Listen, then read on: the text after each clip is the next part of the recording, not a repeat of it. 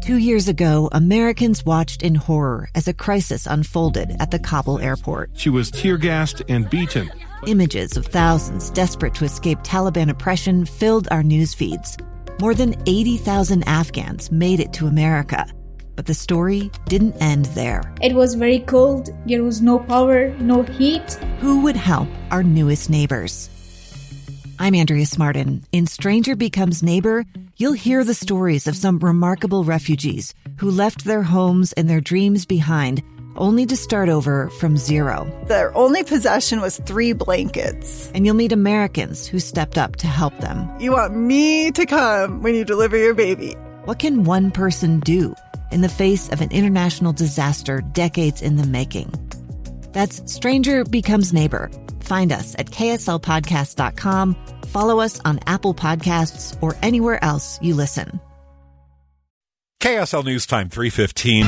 The three things you need to know this hour first. A $2 billion railway is coming to the Uinta Basin. The proposed line would be able to carry multiple two mile trains full of crude oil per day. I'm KSL News Radio's Peter Johnston. Second, the former Juab County clerk is under investigation for potential election offenses. The lieutenant governor's office says the attorney general is looking into potential misconduct Third, our biggest traffic trouble spot. An injury accident on southbound I 15 in Murray has brought traffic to a standstill. All traffic, all lanes of travel are blocked at this time due to emergency vehicles just about 5300 south. Delays stacking quickly back to 3300 south. Ricky Meese in the KSL Traffic Center. Valley rain and mountain snow today. A break tomorrow, then back at it through the seven day. I'm Matt Johnson. Gusty wind and 55 degrees. Now KSL's top national stories. From ABC News, I'm Michelle Franzen. The latest jobs report shows more jobs were added in February than expected. It comes as the Federal Reserve Board is still trying to cool the labor market, all to help tame inflation. ABC's Alexis Christoforous has more on what it means. Despite high inflation, despite high interest rates, companies are still hiring at a really good clip. We added 311,000 jobs last month. That was more than the 225,000 that Wall Street was expecting. The unemployment rate actually ticked up to 3.6%, but that's really because more people were participating. California regulators stepping in today, closing Silicon Valley Bank after it failed. The FDIC is taking over the bank that serves as a major lender for startup tech companies. It is the biggest bank failure since 2008.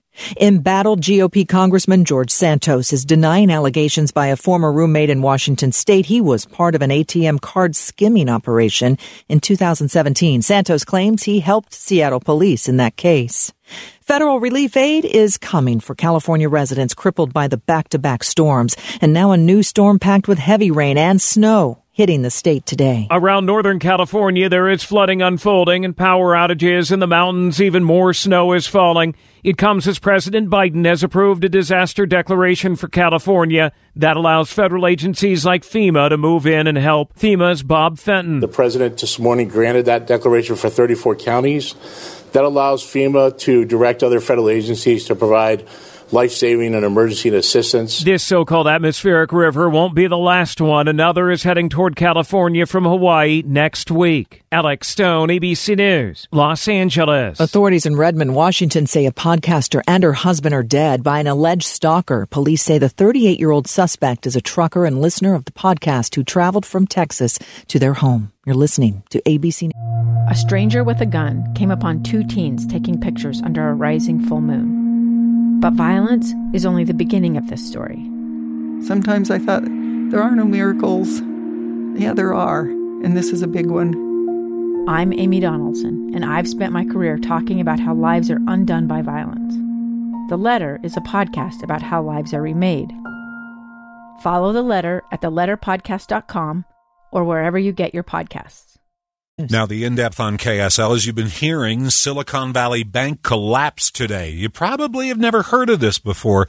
The bank caters to the world of tech startups, 16th biggest in the country, and depositors are now wondering if they'll be able to get their money back.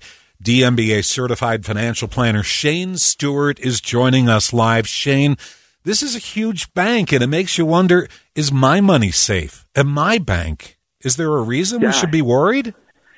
A, bit. I mean, we should be concerned a bit, and, and not necessarily, like you mentioned, for our own deposits, unless we did have them there at Silicon Valley Bank, but more that uh, does my bank or my institution might they have the same problems? The problems the Silicon Valley Bank had were when they had an influx of cash during the pandemic, they put a lot of that in treasury bonds. Well, once interest rates start rising, it makes those treasury bonds a little less worth than they they have. And what Silicon Valley Bank did is started selling them at a loss, did that too much, and then got themselves in trouble and weren't able to pay the the uh, the requests for deposits coming from their their people.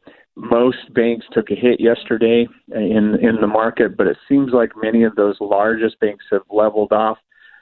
So it won't change your weekend plans, but it's something we probably all ought to keep an eye on. So basically, this bank put too many eggs in one basket.